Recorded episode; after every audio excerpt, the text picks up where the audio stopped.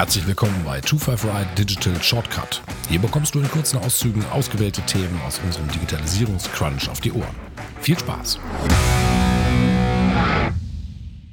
Was das Thema Daten und Facebook angeht, hatten wir ja auch äh, berichtet über den Streit zwischen Apple und Facebook, der auch so ein bisschen eskaliert war.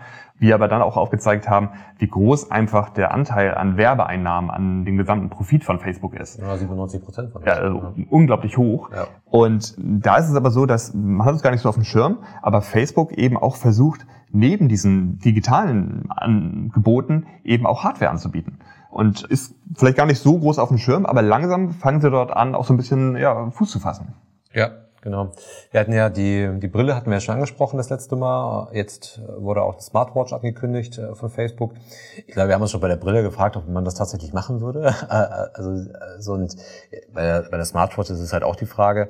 Aber ja, man versucht halt sukzessive in das Hardware-Geschäft halt einzutreten. Ist halt ein super hart umkämpfter Markt. Wir haben das letzte Mal bei der Brille schon gesagt und da halt in den, ich glaube, die Brille kann, glaube ich, noch am ehesten funktionieren, weil der Markt einfach nicht besetzt ist bisher. Aber wenn jetzt Facebook das Facebook Phone rausbringen würde, ähm, in den Markt einzutreten, das ist ja Wahnsinn. Das, ja. Das, das ich glaube, bei dem Smartwatch-Markt ist es wirklich, es ist schwierig. Also es ist so, dass es soll eine Smartwatch werden auf Android-Basis und du hast, es soll extrem eng verbunden sein mit deinen Facebook-Funktionalitäten, dass du einen Messenger drin hast, du hast ähm, Fitness-Funktionalitäten drin. Du kannst es wohl auch mit externen Fitness-Anbietern wie zum Beispiel Peloton irgendwie verbinden. Also es ist wohl so ein Gerücht. Und ich glaube auch der Preis sollte ganz, ganz in Ordnung sein, so dass das Thema gar nicht so teuer ist.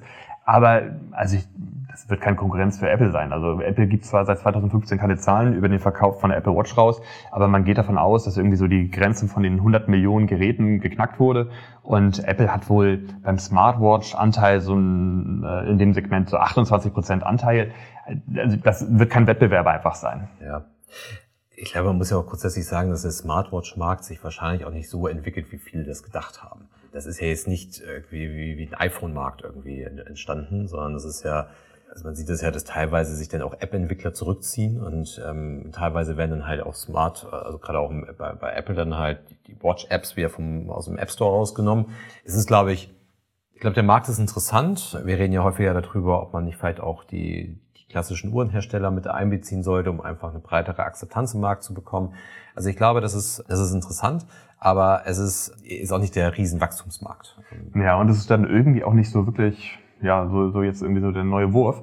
Wir hatten in der Vergangenheit mal drüber gesprochen, dass ja auch Amazon so ein Fitnessarmband rausgebracht hat. Und auch da stand Amazon schon extrem in der Kritik, was das Datensammeln angeht. Und wenn wir jetzt wieder zurückkommen und sagen, wie Facebook und Datensammeln, was die für Informationen sich dann halt noch dann über die Fitnessuhr irgendwie reinholen, ist natürlich auch noch so eine Frage.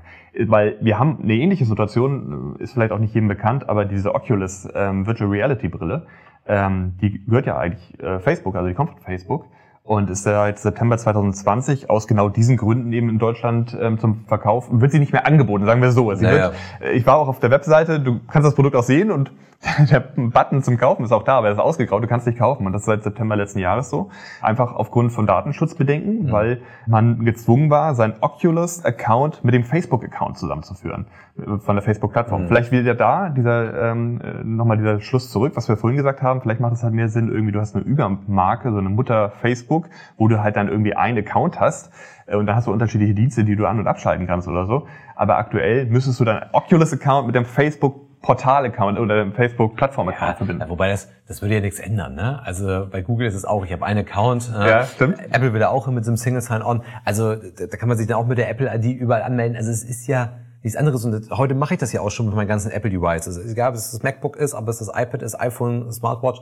Ähm, ich habe überall immer das mit meiner Apple-ID äh, verbunden. Und ich glaube auch, dass Apple auch diese Daten einfach nutzt. Also sie, aber für was nutzt sie ja, das? Okay, ne? okay. Das ist die Frage. Also es liegt nicht in der Organisationsstruktur, sondern es liegt halt genau, in den Datenschutzbestimmungen. Ich glaube, ja. und per se kann Facebook sich schon darüber aufregen und sagen, aber warum darf ich denn hier meine, meine Brille nicht verkaufen? Ich kann ohne Apple ID kann ich noch nicht mal ein Smartphone registrieren. Ich glaube, im neuesten iOS geht das, aber äh, vorher konnte ich das noch nicht mehr machen. Also ich musste sogar den Account nutzen dort für, dafür. Und da, da sind wir wieder beim Vertrauen. Also das ist halt Facebook. Und wenn Apple das macht, ist es halt okay.